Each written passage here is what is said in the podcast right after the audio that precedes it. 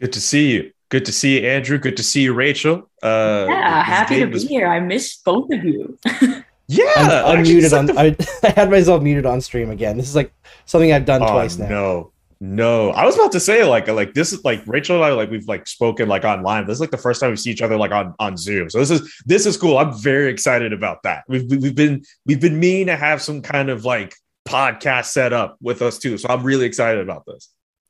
yeah, I'm I'm super jacked, and I mean the fact that we get to like do something together when I think all three of us like each other's work. I feel like the vibes are really good, even though the Habs vibes were uh, not very good today. Yes, it, it's not a very good vibe for the Habs, but unfortunately for them, we will find a way to have fun anyway because they seem determined to ruin the fun here. Like I said the last time they had a blowout loss, I'm starting to feel like this is a little bit personal. I feel like this is them purposely trying to ruin this show because this is this is getting to be ridiculous. Uh, five games now out of nine that they've been blown out, uh, five plus goals against. It's not great. Uh, man, it, it's just it's starting to get to the point where you're running out of things to say for what they need to fix because you you know like everyone knows at this point what's gone wrong. We can break that down again, but uh, this is a frustrating team. It's it's not good looking. It's you know we had people on the the last podcast that we did, which was like a 10:30 p.m. start. It was- we went live at like 10 after one, quarter after one in the morning, and there was like you're being too negative. I was like, you, you know that this is a two and six team, right? like now they're 2 and 7 They haven't even managed to get any of their losses into overtime. be.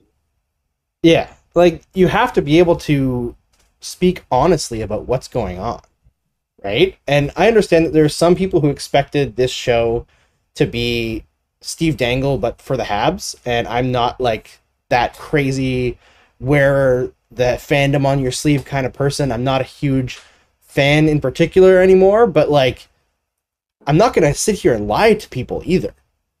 You know, I'm gonna tell these people who are watching what's going on with this team. Like Tell the truth. exactly, you know, like I'm, I'm not gonna sit here and give you bullshit. You know, I'm gonna tell you what's going on. And right now, the Canadiens are a bad team.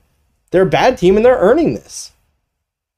Well, Yeah, even if I- you look oh, at it, like the the one of the big things, apart from like that PK, I haven't watched the Habs like a ton, but I know like I've seen enough of them to know that PK gave up.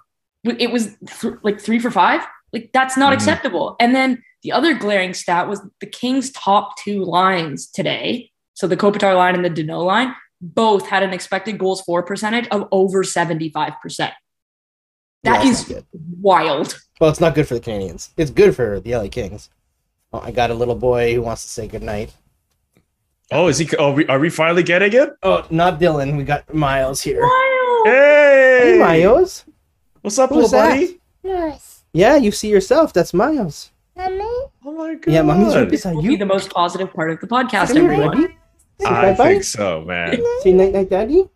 Yeah, man. This, this is No, positive no, no. content here. Don't don't expect positive content about the I Montreal love you. Canadiens. Positive content in one of Andrew Berkshire's children Yeah. hanging out with us. Say bye-bye. That's Yes, cool. Exactly. Hi, Miles. Say Hi, bye-bye. Miles. Bye-bye. Hi, Miles. I don't know if you guys can hear him, but he's Yes. he's talking to Oh you. yeah, we can hear. Also, can we instead Caught of talking about the hats, can we discuss how cool those tractor pajamas are? So that was more positive than anything that the Canadiens did this night. yeah, man. This this team, I'm, I'm ready to call it too, man. They're a bad team. I, I I was on the the camp that said that the pieces that they have should have them be a slightly better team than what their record was supposed to show. And not in the sense that, like, oh, they played better in those games in, in Buffalo and San Jose that they should be given credit for. Like, they should not be getting blown out by those teams. But No. off of what we've seen so far, nine games in, maybe this is just who the Canadiens are. They're a team that is not able to to fend off opposing rushes. They're a team defensively that is not able to get in position. Uh, we were talking amongst ourselves throughout the game, and you both made astute observations that their neutral zone play is not good. It's a combination of, of bad coaching and the personnel is not there. And I understand that this team is missing a whole bunch of guys who have either left for other teams, like Phil Danault got himself an assist for, for the Los Angeles Kings tonight. And obviously, we know what Carey Price is up to. And we know what Shea Weber is up to. But you guys can tell me if I'm wrong. I'm not sure how much of a difference Shea Weber would make. And Carey Price being left out to dry, he can only do so much. It's not as if we haven't seen Carey Price be in a situation where he's played in front of bad teams and he can't erase Yep. every single mistake. Like, this is just a bad team. And I didn't think they'd be this bad. And now I I I I- I think I'm ready to just call it, just say this is just a bad team. I have not seen anything from this squad to lead me to believe that they could turn this around. No, and Well, I- I think that's kind of what's the most distressing about this game is like I think as much as the LA Kings kind of led the underlying numbers in the first period, I thought the Canes were actually decent in that period. They did some good things, you know, like they showed on the broadcast, like Brendan Gallagher breaking up three different plays in the neutral zone, head, pushing the puck the other way. Uh, I don't remember if it was tied after the first or if they were. I think they were leading after the first. It's like they, They were leading carried. after the first. Yeah, they, they carried a one nothing lead out of the first. They looked like they were playing a decent ish game, and like the chances the Kings were having didn't actually look that dangerous. And then from puck drop in the second period, it was just an absolute slaughter. So it's like this team can't seem to ma- like marry together shift to shift a bit of energy that keeps a game going their way. They can't manage it period to period, and they can't manage it game to game. Not that they played great against San Jose. You know, like Jake Allen was absolutely phenomenal in that game. And I don't want to put much on Jake Allen because I think he's been as good as you can expect a player uh, who is signed for his contract to be. But it's been pretty much every other game he's either phenomenal or he's just okay and they let in five. You know, and if your goalie is just okay and you're letting in five every time, you're just not giving him nearly enough defensive support. Like I don't think it was his pr- issue today. He had the one goal where he got handcuffed, but like that was the what four one goal.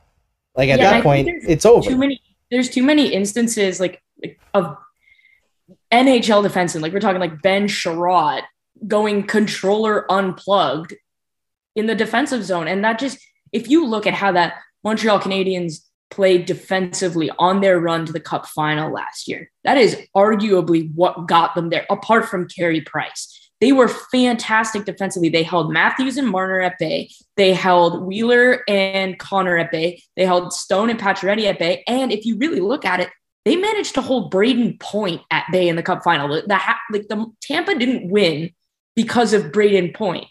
And then you look at them this year, and like Julian mentioned, their neutral zone is atrocious. Like if you had controlled zone entry numbers, they'd probably be 90% in favor of the Kings today. And so I think when you have someone like Jake Allen, unless you have an elite of the elite goaltender and somebody like Andrei Vasilevskiy playing behind you, where you can afford to give up that many chances of your D just going controller unplugged, you're gonna wear some of that. And if you even look at the heat maps, like the chances they're giving up, I think what did we say in the group chat today? How many times did they get beat off the rush? Like, Like too many times. countless. I'll add this too. I'll add this too. Uh, Rachel brings up a really good point. Unless you find yourself in a position where you have an elite of the elite goaltender behind you, you're going to get worn down. I'll add this.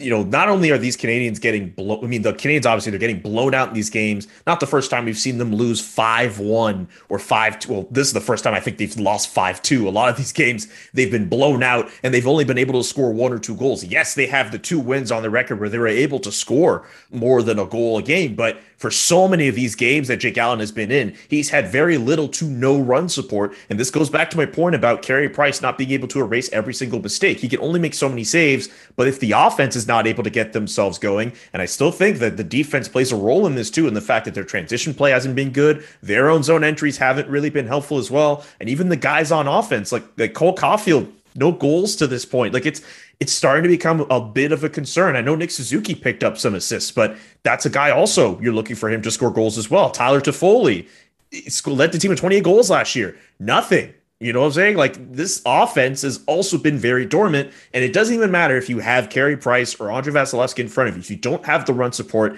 you are going to get left out to dry, and it's not benefiting the Canadiens. They have a defense that's not good, and their offense is not scoring right now. It's it's not a great situation. No, so does it's Cole not. Caulfield have the yips? Like he looks to me like a player that is not like not even just lacking in confidence, but it reminds me only because it's like top of mind. Like if I think about Mhm. back to the playoffs last year, where again like the Habs are just utterly fantastic defensively. Like Mitch Marner, they basically gave him the yips, like, and he still has them, right? I think Cole Caulfield it's it looks like he's double clutching on his shots. They don't have the same amount of zip.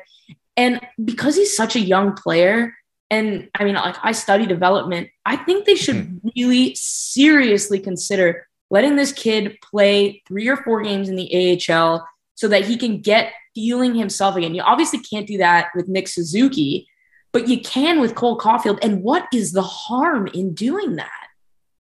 No, I- I, don't, I think don't there's any harm in that. I don't think I'm, there's I'm any harm in not that. super for that just because I think that it, there's always a danger with young players where it feels like you're putting it on them that it's their fault and that's why they're getting sent down. And like part of it sure is, but I think there's actually been if you've watched like all the games so far, which I unfortunately have had to, uh, Caulfield has actually progressed pretty significantly with his plays over the last like five or so games. Like he's still not what we expect him to be, but like he's at least trying things. Like the first few games of the year, it was brutal out there for for Cole Caulfield. So it, it's getting better. I think I'd kind of rather them just be patient because there's it's obviously not going to happen this year, right? Like the playoffs are not a situation that the Canadiens are going to find themselves in it unless something crazy goes. Like if Carey Price comes back after his uh, time in the player assistance program and he has a Hart Trophy worthy season, then they could pro- possibly sneak That's into what the it's going to playoffs. take. But yeah. it's it's something that has to happen like that, right? An absolute miracle, you know. And we're not in a Disney movie. It, it's not going to happen. They they had their miracle last year in the playoffs, right? And it wasn't quite enough because the Tampa Bay Lightning are absolute murderers. But uh, I I don't think it's possible to hope for a miracle two seasons in a row. I think this is one of those seasons where you just you evaluate what's gone wrong, you try to build for the next year, and maybe you get Shane Wright out of it. Uh, shout out in the comments in the YouTube chat. There's uh, Sportsnet in there asking if that game was a dang it. Of course it was. Almost every game so far this year has been a dang it. And uh, AO says Miles is a hat pick, and that's true. Miles is Can a I, hat can I add something about Cole NyQuil. Caulfield? Like, Oh yeah, Of course. He's very sleepy. I just want to say this about Cole Caulfield. I don't know if I'm necessarily opposed to the idea of him getting the opportunity to kind of regain his confidence back in the AHL. I mean, I don't necessarily think that him being sent back is a death sentence. No. I I I, I think just because this is a guy who scored at virtually every level that he's been at in his career, right? Like I, I just think any opportunity for him to just kind of get that scoring touch back might just help. I think that's just the idea. Just let him go dominate in the AHL and then come back with that renewed focus. Like he, I can't think of any other time, unless you guys know for yourselves, where he's gotten this many games at any level without scoring a goal. And yeah, I think Rachel's right. Like this is a guy Yeah. who I think he's, I think he's realizing that you know once those first few games went by, he didn't get himself a goal. Like it just kind of just started to get into his head. One thing I'll, I'll give him up until about like tonight, like I, I think there were some games in, in the stretch of the season where maybe he's not necessarily getting the goals in. Maybe there's some other moments where he's kind of brutal, but he's got like a few skill plays in him. Like against Detroit, there was one game where he's taking a puck uh in between his skates in the neutral zone, and he's basically putting on a show as he enters the zone and just completely embarrassing a Detroit Red Wing. In the game before, he has like a pass from his stomach that he completes. It turns into a shot chance. Like he's able to make those plays, and his playmaking ability cannot be understated. But if you're not able to get some of those goals in, I mean, I'm, I'm sure, especially for a young player of his ilk, like it's going to affect his confidence. So I don't know if I oppose the idea of him just going back to the HL for like a small handful of games just to get his confidence back. I don't know if the Kings would do that either, though. But Yeah, I, and I think think- what you're oh, trying ahead, to do is avoid like a Kotkaniemi situation where like I don't think they've rushed Caulfield, but they definitely there's no argument that they rushed Kotkaniemi. That was super obvious. And the yo-yo thing is a terrible idea. Like I think you send him down until yeah, if he has to play 10 games, then he's got to play 10 games. The one thing I will say about Cole Caulfield is every single minute I've seen of him, he's never cheating you for effort. And I mm-hmm. think that like no matter what, even if he's not getting the same amount of chances and the, the pucks aren't going in, I'm not seeing him lazy on the back check. I'm not seeing him not engaged in the play. Whereas you look and I mean, I think Sami Niku's been a bright spot, but Mhm. that defense kind of looks lost at this point in time. And even up front, I mean, there are many times where I look at players on the ice and I go, where is the effort level? Because I saw what it looked like last year in the playoffs, and this is not that.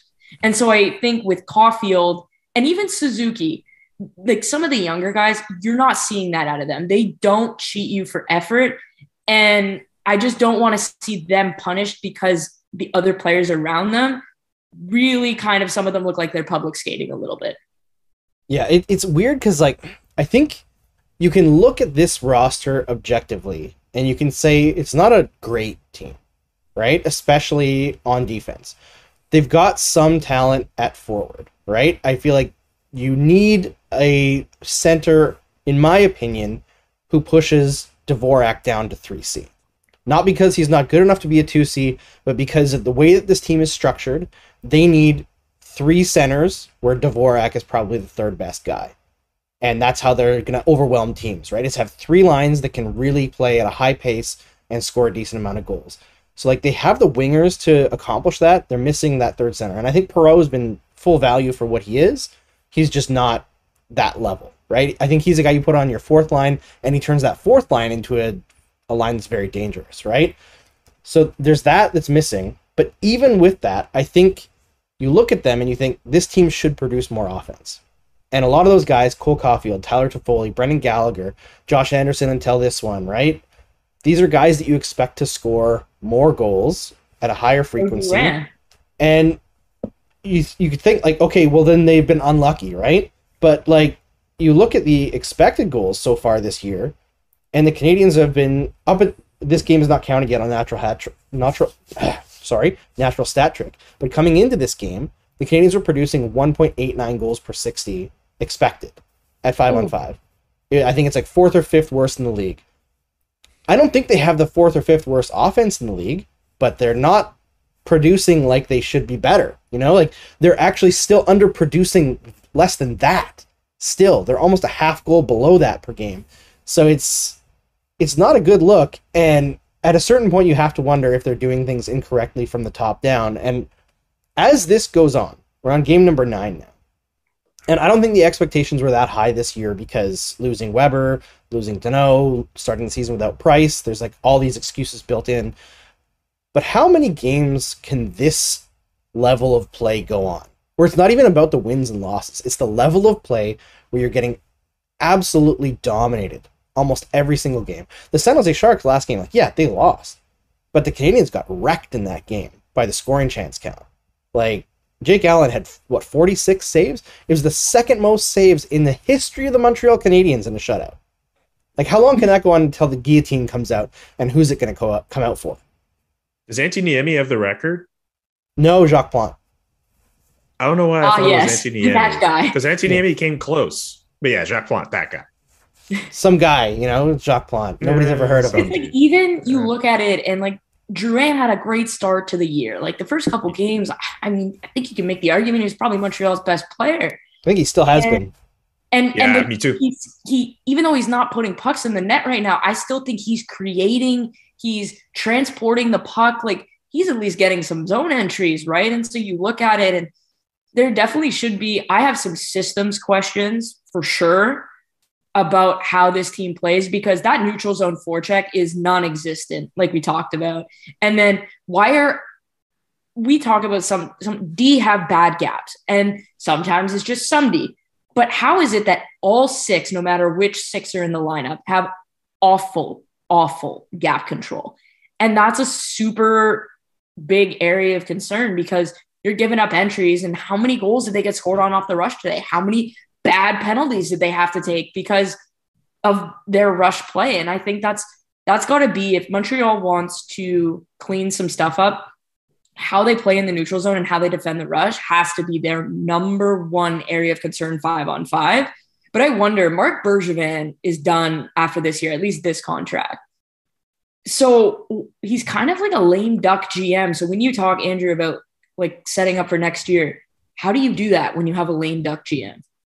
Yeah, that's that's like been kind of a through line theme of the show, right? Is what should the Montreal Canadiens do and what will they do going into next season? Because it's obvious that things need to change.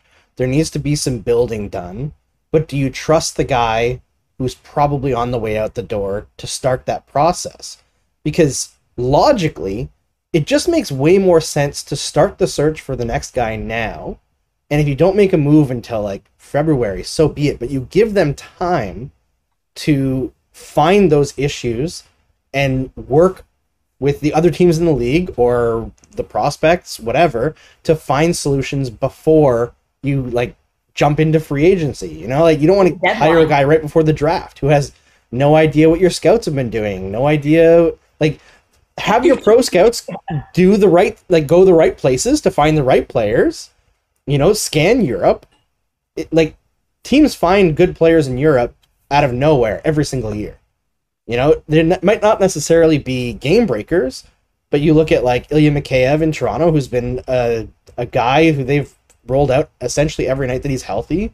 He has a solid impact on the game. He has some finishing issues, but other than that, he's pretty decent, good PKer. Like you can find players to fill spots on your team.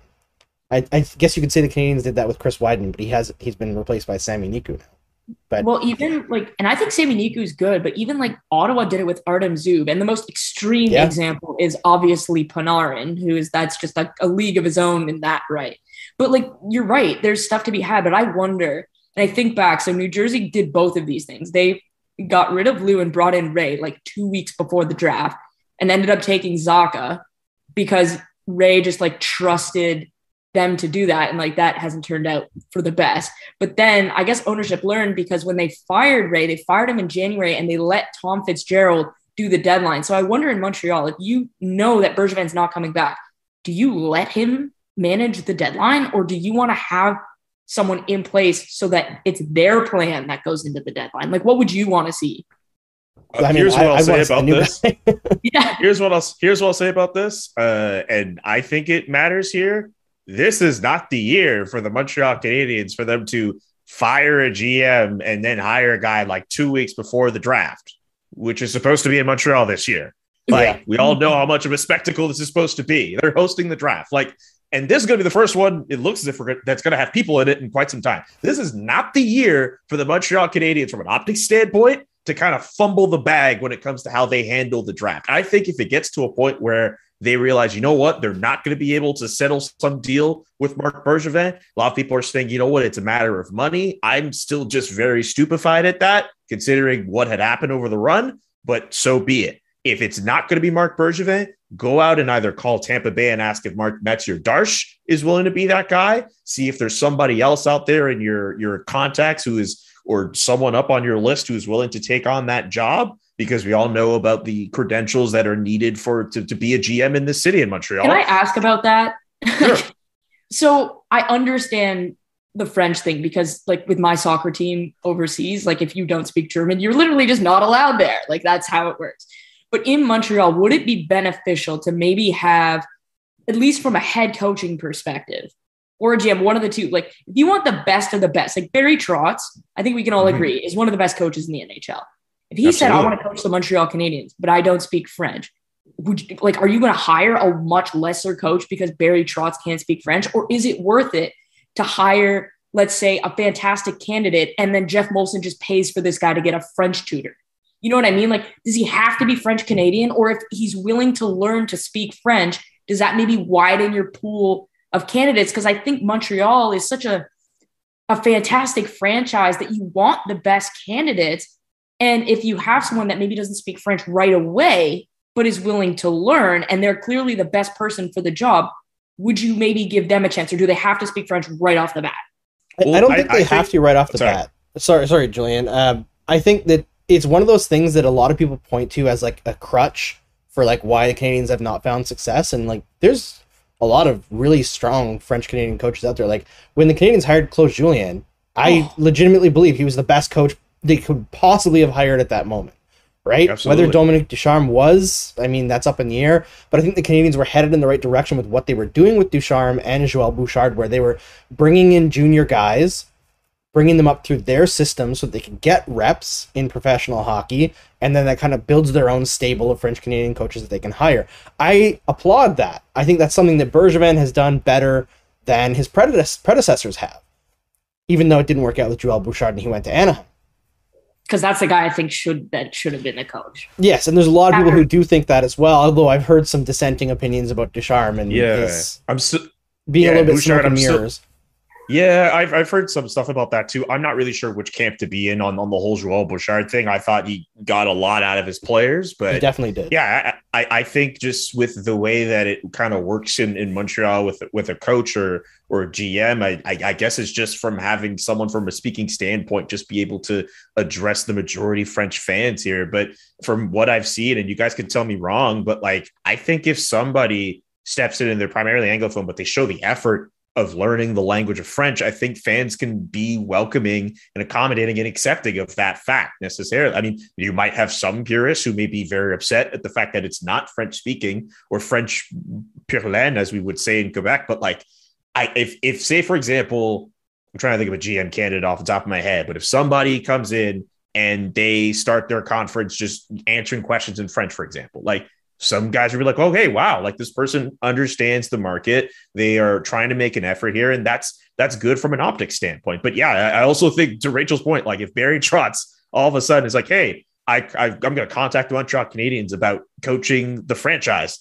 You'd be crazy to say no. You'd be crazy to not even give an, an interview because of the fact that he can't speak French. You're talking about one of the best coaches in the National Hockey League. It's it's it's a bit of a weird thing. I understand too why it has to why it is the case. Uh, but I also think there's talent should be able to kind of outweigh some of that. And in some of those cases, Oh. I'm sure some of them would be willing to, you know, learn the language a little bit. And the reason I brought it up was because, like in soccer, how it works. So, like Pep Guardiola, he's like widely Right. considered the, the best coach in soccer. Him, Jurgen Klopp, like that's kind of how it is.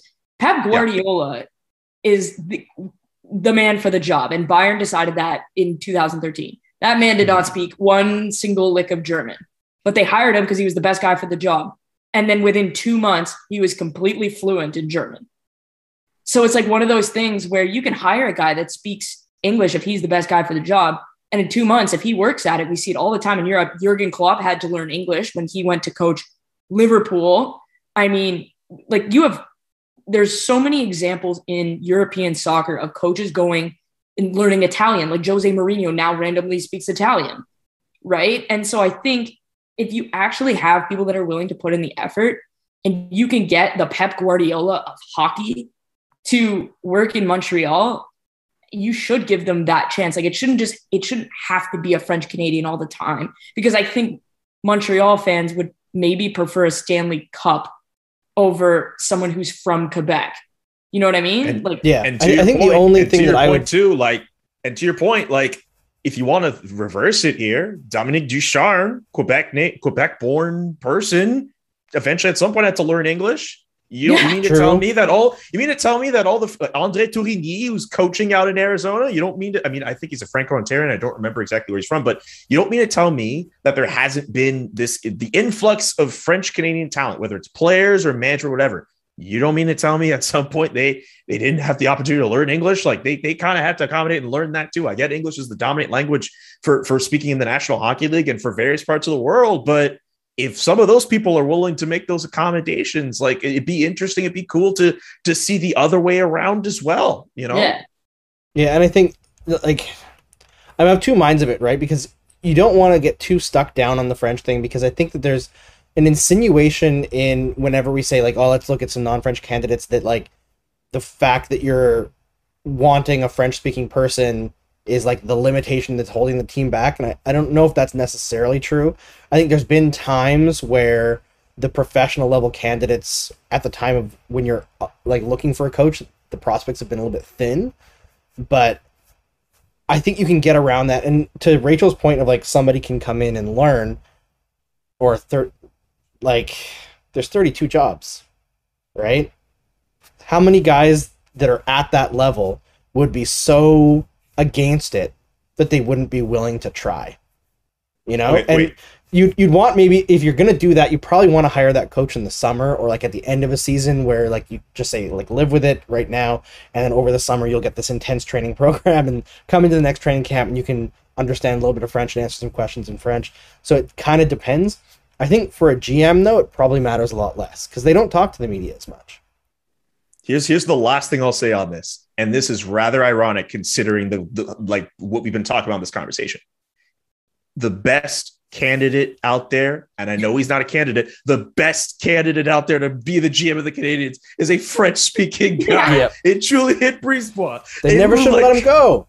Dude, dude, the capologist man that he is. As far as I'm concerned, he's turned the Tampa Bay Lightning into the best team of the salary cap era with the back-to-back Stanley Cup championships through a pandemic or a panoramic or pandofla or pangea or whatever you want to call it. Panini. You know what I'm saying? Like- he panini, pterodactyl, you name it. Julien BriseBois found a way to make the Tampa Bay Lightning. Yes, he put Nikita Kucherov at LTIR. He cheated or whatever. Everyone likes to get all up in arms about that, but he It's found so- a way. Oh, that's so ridiculous. He found a way to make it work in a salary cap era. Do if right now, I've all, I say this all the time. If I am Geoff Molson, I fly down to Tampa Bay. I meet with Julien BriseBois. I take out the checkbook. I rip out the check. I put it in front of him. I'm like, write whatever you want, bro. Write whatever you want. He should be the guy. He should be it. I don't know what the provisions are in his contract with with Tampa Bay. I know he re-upped for the next few years. He's getting his money, He- and he deserves his bag. But Julien Brisebois, the irony of the conversation that we're having here in terms of, oh, you know what? Hey, maybe the guy shouldn't necessarily be French speaking. The best possible guy who could be leading this team right now is Julien BriseBois, who's a Quebec native. Yeah, and I will hilarious. say, not hindsight, when the Canadiens hired Marc Bergevin back in 2012, I was hardcore on the Julien BriseBois train. A lot of You people were. So you can go back and look at my articles on habseyesandtheprize.com, and you will find Andrew Berkshire yeah. was hardcore into You were. Julian I remember being this. GM. So And you know what's crazy is like it's totally right. And this whole conversation, I've actually been thinking about that. And the best part about this whole thing is we always talk about the hockey men. Julien BriseBois is literally a lawyer. Yep. Like he Yep. is not by definition a hockey man. So like you're giving the I for one am shocked that the best GM in the NHL has a law degree. Who could have seen that coming? Like it's almost literally- like being a if you're Geoff manager. Molson, like tell Tampa you're paying them ten million dollars as like a we're stealing him away fee, and then like Julian said, give him the blank check.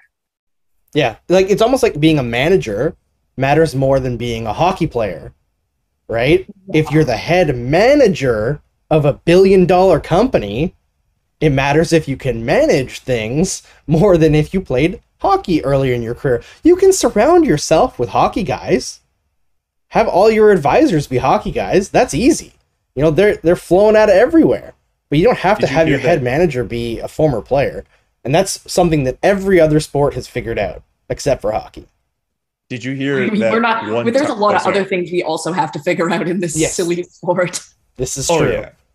Did I should oh, sorry, say, I just uh, want to add this. Okay, go for it. I'll just. Uh, did you hear on that one episode of the CJ show where CJ said that once upon a time in Julien BriseBois' contract there was like an out where if he so chose he could essentially go to the Canadiens. There was like an out in his contract Yes. that pretty much allowed him to go to the Montreal Canadiens if a vacancy came up. That should make many fans very upset. Oh yeah, yeah. When I heard that, I was like, "Ooh, there are gonna be Canadiens fans upset at that." yeah, because I I saw doubt he has that Twitter. out now. I was like, I I think the league provision is like in order to be hired to another team while you're under contract, there has to be a promotion involved, right? president of hockey operations, call it. a- Yeah. So yeah, you have to give him president and GM. Which I is he president and GM of T- Tampa? I don't know. No, he, he's like I want to say in Tampa he's GM and like something hockey operations, but it isn't president. So you have like you have some you wiggle have room, team president, but then you can also have a president of hockey operations. right? What Right, you so could just you could make up a new position for the Montreal just- Canadiens, like Sultan of kicking ass. I don't care. You can do something and get him out here. You know, like and to to Julian's point earlier on, I'm actually glad that you brought up Mathieu Darche because he is a guy who is like people don't realize how bright Mathieu Darche is. Oh, he's good. And like He is smart. Darche, like he got a lot of crap when he was in Montreal, and people thought that he was just there because he was like a French journeyman. Like his underlying numbers in Montreal were fantastic, really underrated scorer, and he was a guy that didn't do it with a lot of like speed to his game or like an incredible amount of skill. He was just a really friggin' smart player. He kind of like I. It reminds me of like Jeff Halpern late in his career when he was with the Montreal Canadiens, and he was just an incredible, smart hockey player. And coincidentally, when those two were together, I believe the Canadiens had the best fourth line in the league. Like it was just like an absolute killer. So I am very for looking at uh, Mathieu Darche as well in some capacity, whether it's GM if he's ready for that or some other capacity, steal him away from Tampa Bay because what what is it with Tampa Bay being better at attracting francophones than Montreal? Like what's going on there? Uh, Come on. I mean, they they already have snowbirds going there in the winter. Uh, Are the Yeah, they snowboards take I, with are the snowbirds scouting the queue?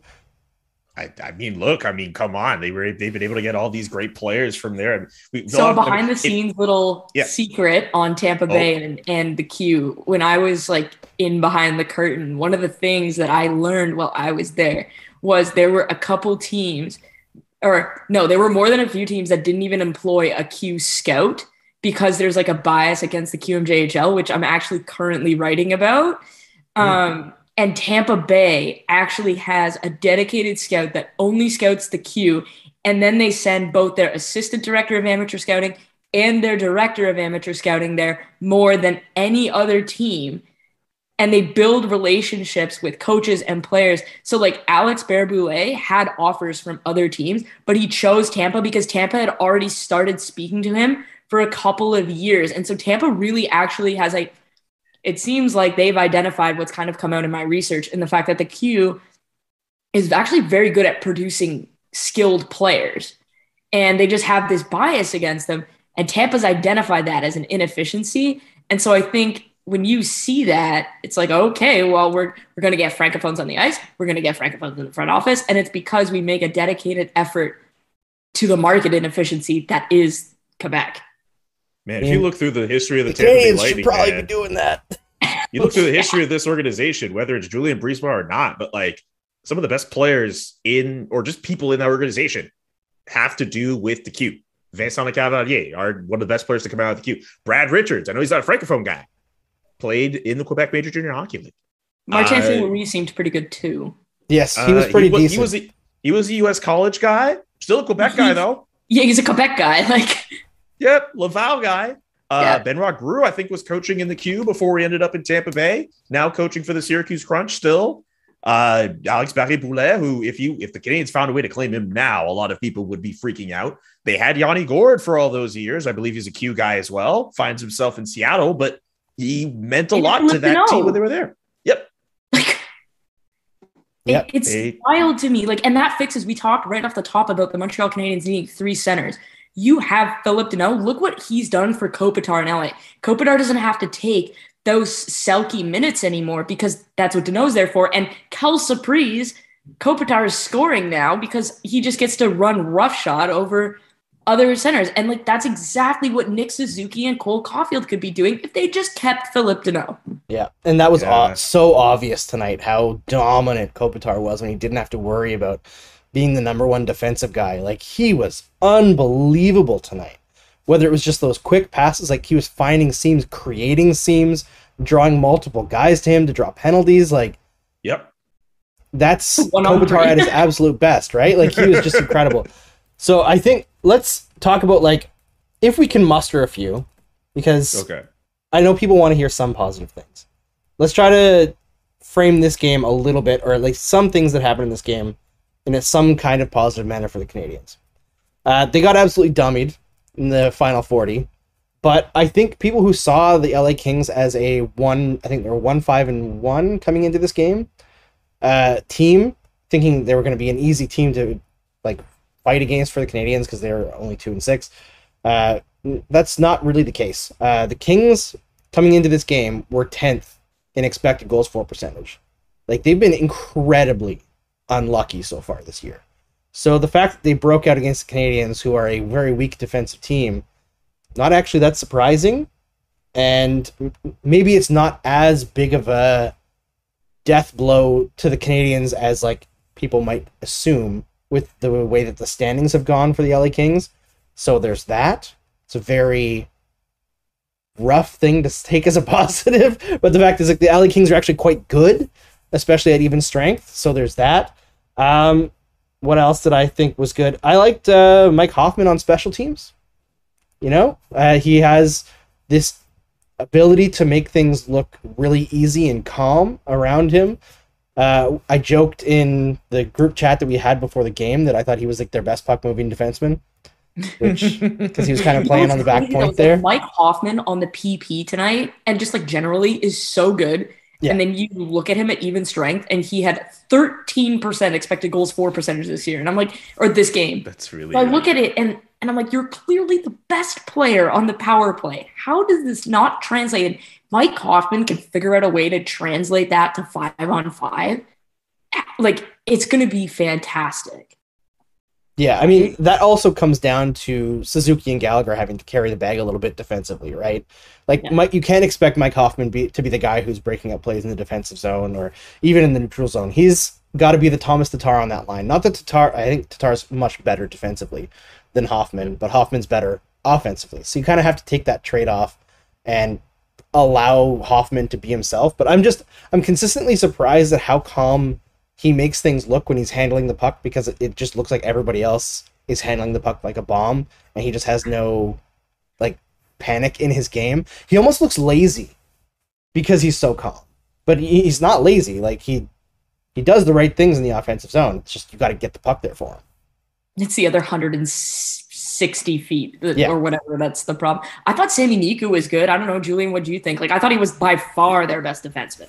Yeah, yeah, yeah. I, and I think he's been that. Uh, it, what's kind of crazy to me seeing Sami Niku uh, not only be as good as he's been, but just with the way these power play units have been, you know, deployed over the last few games. Like we're normally seeing Jeff Petry being the guy, and he's expected to be the team's best defenseman on this team. Like people for years have been banging the drum that Jeff Petry is the best defenseman on this team, even while Shea Weber was there. And this year now, I don't feel a lot of those people are being vindicated in that way. It's very telling that pretty much since Sami Niku has been in the lineup, I, I don't have the numbers of, of the way the power plays time has been deployed between those two defensemen, but a lot of times, uh, for my money at least, whenever the Canadiens are starting out on the power play in the offensive zone, Sami Niku is getting that first shift up. And that first power play they got today, Sami Niku was first up. And plus, he drew, he drew, a, drew a penalty early on the game as well. Like I, I think for for my money, he's proven to be their their best puck moving defenseman right now. I don't know when that means we'll see Chris Wideman back into the lineup. I'm not sure what's up with Jeff Petry either. I I, I don't know if he's hurt still, I, or, or I don't know if he's dealing with something, but I, I don't think he's necessarily been their best PMD to this point. But Sam Niku, I think he's done okay. Another positive I just want to mention, I thought at least uh, on the Canadiens' goal they scored, I thought Christian Dvorak and Josh Anderson showed some good speed and they were able to make something happen. Josh Anderson at least has goals in back-to-back games, so the, it's not as if the, we, there are no positives from this game. Just obviously the negatives just outweigh the positives. Far outweigh them, unfortunately, which has kind of been the case all season long. And like, at least they were able to score multiple goals, which again is damning with faint praise. But this is the first game that they've lost where they've scored more than one, right? So it was score- scored at a moment in time when it didn't matter anymore. But got to grasp onto something here. Hey, there's not there's not a lot to look like. I'm looking Ben at my Chiarot scored. yeah. Ben scored scored. And I like mean, he was- first goal of the year, same spot too. That might be Like, the only good thing he did the entire game. He was firing Yeah. darts all game though. Like eh, I will give Ben Chiarot one thing. When he actually tries to do stuff offensively and he drops the shoulder and drives the net, he can kind of create chaos because he's so big, right? And he actually does skate really well. The problem is like oftentimes it's him taking the shot. And it, I just wish it was anybody else taking the shot. No offense to him, he did score, and he's got two goals. I think that's like tied for. No, I mean uh, Mathieu Perreault has the team lead with three, but tied for second on the team in goals. Ben Chiarot, which is Doesn't Mike Not Hoffman good. also have three? Mike Hoffman also has three because Oh yeah, Mike Hoffman also has three. You're right. He So scored three Hoffman and games. in. Perreault are tied. Yeah. Yeah. Hoffman and Perreault are tied with three goals each, and Calgary has two seven goal scorers. That is Yeah. not good. I saw that the other day. I mean, Alex Ovechkin already has nine. Is he good? I think he might be. Yeah, he seems to be. Jury's out on that one. Yeah. We'll see if he can break Gretzky's record. Then we'll call him good. Yeah. He's an Oh, absolute man. monster. This All guy right. is ridiculous. He's like 38 years old and he's just like, sup, I'm gonna score a goal a game. Legend. I hope he breaks that record oh, so badly. I want nothing more. Not only just break the record, I want him to be the only dude that has 900 goals. Like yeah, I want him I to be want that. Yeah. 900. Give it. Give me nine zero zero. That would be amazing. Like, especially to do it in this era, right? He needs the Jagr treatment where like no matter what, he gets to play until he's 95 years old until he breaks that record. Because I think like we look at age curves and the things that go are like skating and endurance and durability. But the like he's not going to be able to be as physical and he still isn't as physical. But what we're seeing is is the guys who can read the play get to keep playing in the NHL, and the guys who could shoot the puck get to keep playing in the NHL. And Alex Ovechkin can most certainly shoot the puck. Well, that's that's like my thing with Ovechkin, right? Is like he's kind of transitioned into like later years Brett Hull, right? But Brett Hull was still an effective goal scorer until he was like what 39 or something. Like we haven't seen the last of Ovi. He's one year, I guess he's almost two years older than Sid, right? So he's gonna be 37 at the end of this year, I would assume. Because Crosby's gonna turn 35 Right. next August. next year. Yeah. These guys are getting old. Yeah, I know, is- man. That's my draft year, Sid's draft year, so I'm feeling old already.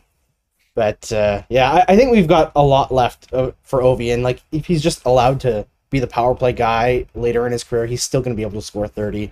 His shot's just so sick, and he's not shy about it. And I was worried this year coming into training camp, he got hurt. You know, you start the mm. season, you're another year older, and he never gets hurt. And I was like, "Ugh," and then he's like, no, don't worry. I got I'm this. I'm going to lead the league in scoring again. My eyes closed. You know, like he's just he doesn't care. So I, I love it. I applaud Like, him for it. Literally, We're 15 years into his career, and no team has figured out how to stop him on the power play. It's like, yeah, we know it's coming, but like, yeah. It's just inevitable. You You know? can only hope to contain the Ovechkin spot. Yep. Yeah. It is undeniable. I love that man. The hockey player. too. He's uh he's gonna break Yeah, the the hockey, the hockey player. I, I like the hockey player a lot. Yeah, I mean I don't know him personally, so I can yeah, only say we have to. player. Yeah, yeah, exactly. I like the hockey player. And I like that he shows personality. Like, we could use That some too. of that in the game instead of Yeah. this, like, milk toast, whatever. That commercial with Backstrom mm-hmm. that they did to start the season for like an oh, insurance company, and it's like the best bit of PR the NHL's had in years. It's, it's really good. It's one of the best commercials I've seen. You hear the long like slurp from from Nicklas Backstrom. I did not expect him to be the funniest guy in that ad, but well done, Nicklas. Yeah, he did very well. The only ad, the only NHL ad in recent years that I thought was comparable was last year when like Uber Eats uh, rolled out the Patrick Roy and uh, Mario Tremblay. Mario Tremblay Yeah. ad, and it was like f- they had different uh, setups in both French and English, and it was it was just fantastic ad. And then I that still folded into the, like the uh, RDS remember, like- interview. remember like i want it might have been like 15 years ago maybe like it was definitely more than 10 the like all-star game where they got like the Sedins and crosby and and whatever and then the end of the commercial is like walks in and there's like pizza and he just goes oh, Ovechkin. Yeah. like Ovechkin. what happened to that can we have that Yeah, or even like, that. do you remember the NHL ads they used to do that was like NHL players are just like us? And there's like Joe Thornton trying to butter a piece of toast with cold butter, and he ripped it. And he's like, "Ugh." But didn't like what was it like dustin penner like pull his back making pancakes or something i'm like just use that in the commercial yeah, eating pancakes. He messed up his back. Ah. As someone with a bad back, I empathize. But uh, yeah, I think there's probably not much more to cover on this show. I've had a lot of fun with you guys, but uh, I think a lot of people are watching uh, the Leafs game, so we'll check out for now. If you want to find Rachel and Julian, you can check the description in the YouTube video or in the podcast, and you can find their Twitter handles. Uh, before I let you guys go, though, uh, first Rachel and then Julian, tell us what you go- got going on this season. I'm doing the uh, Staff and Graph podcast. Uh, we're going on a bit of a break because we got something fun coming up in the new year. And you can find me on the Daily Face Off podcast once a week as well, talking about analytics. And I'm not writing this year because I'm writing a thesis. So we're just going to have to wait till that's done. And I, hopefully I can make it public. Awesome. Shout out Rachel, man. Just doing just doing big things all the time. Uh I And Julian, the- can you within an hour, can you fit in all the podcasts that you're on? Literally, here's a list and unfurls. Okay, I'll, I'll it's like the you, Chris Jericho thir- thing, where it's like you're added to the list, but it just the list. unrolls and it's like a scroll 100 feet long. All right, I'll, I'll I'll give you guys the condensed version just because I like you guys. Uh, Chris Johnston show twice a week on the SDPN network, Mondays and Thursdays. Uh, CJ already sent out a tweet uh, asking you guys for questions. We'll answer them on Monday. New Zone Time episode on Yahoo Sports every Tuesday, every Wednesday, I should say. We record Tuesday, goes out on on Wednesday.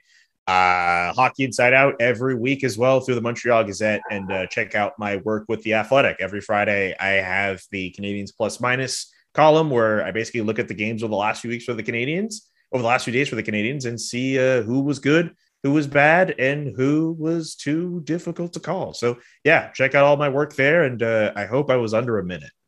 Do you sleep? You might have been. You know what's crazy? I did not sleep that much tonight, so no. Well, you know what? You're not going to be sleeping much between now and the next time you're on, Julian, because I don't know if you know this, Rachel, but November 13th, Julian and I are going to do this show after the Red Wings Canadiens game, and we're going to do the Hot Ones Gauntlet live on stream. Why? Why did I agree to do Oh, this? God. I'm gonna be in New Jersey that night, so you guys enjoy that, and I will have drinks on your behalf in either New Jersey or New York City. We'll see. Drink a tall glass of milk for oh, me. yes. Very tall glass of milk, maybe a big bowl of yogurt or something. I don't know. Something like that. I don't know. I don't know why I agreed to do this, but I wouldn't do this for anyone else other than Andrew Berkshire. Well, Thanks, good luck buddy. with that, gentlemen. I definitely would never have joined you on that. Thanks, guys. We'll be back, I guess, tomorrow. Uh, it's going to be a later uh, stream tomorrow because I'm going to take my kids out trick or treating after the game. So it'll be around 9 p.m. Eastern that I log on and uh, talk about the Canadiens against the Ducks tomorrow. So that'll be fun, maybe? I don't know. We'll figure it out. But what if? uh, what if? What if? By tomorrow, while you're trick or treating, the Ducks have Jack Eichel. I mean, Not he that won't he'd be be playing. playing, but like You think you think it's the Ducks? It could it could be Vegas. I feel like it might be the Ducks. They seem to be like lying in the weeds, and they have like prospects, current players, picks, and they could just be like, wham, and they're bad this year, so it's not like they need to rush Eichel. True. I just I that was just a fruit for fruit for thought. I- Yeah, I, I've been pushing the idea that the Canadiens need to do it. They've got the I, assets to, I, to I make said it that in happen. the summer. I like it. Get it going. Get it going. All right. Thanks everyone for watching. Thanks everyone for listening on the podcast version, and we'll see you tomorrow.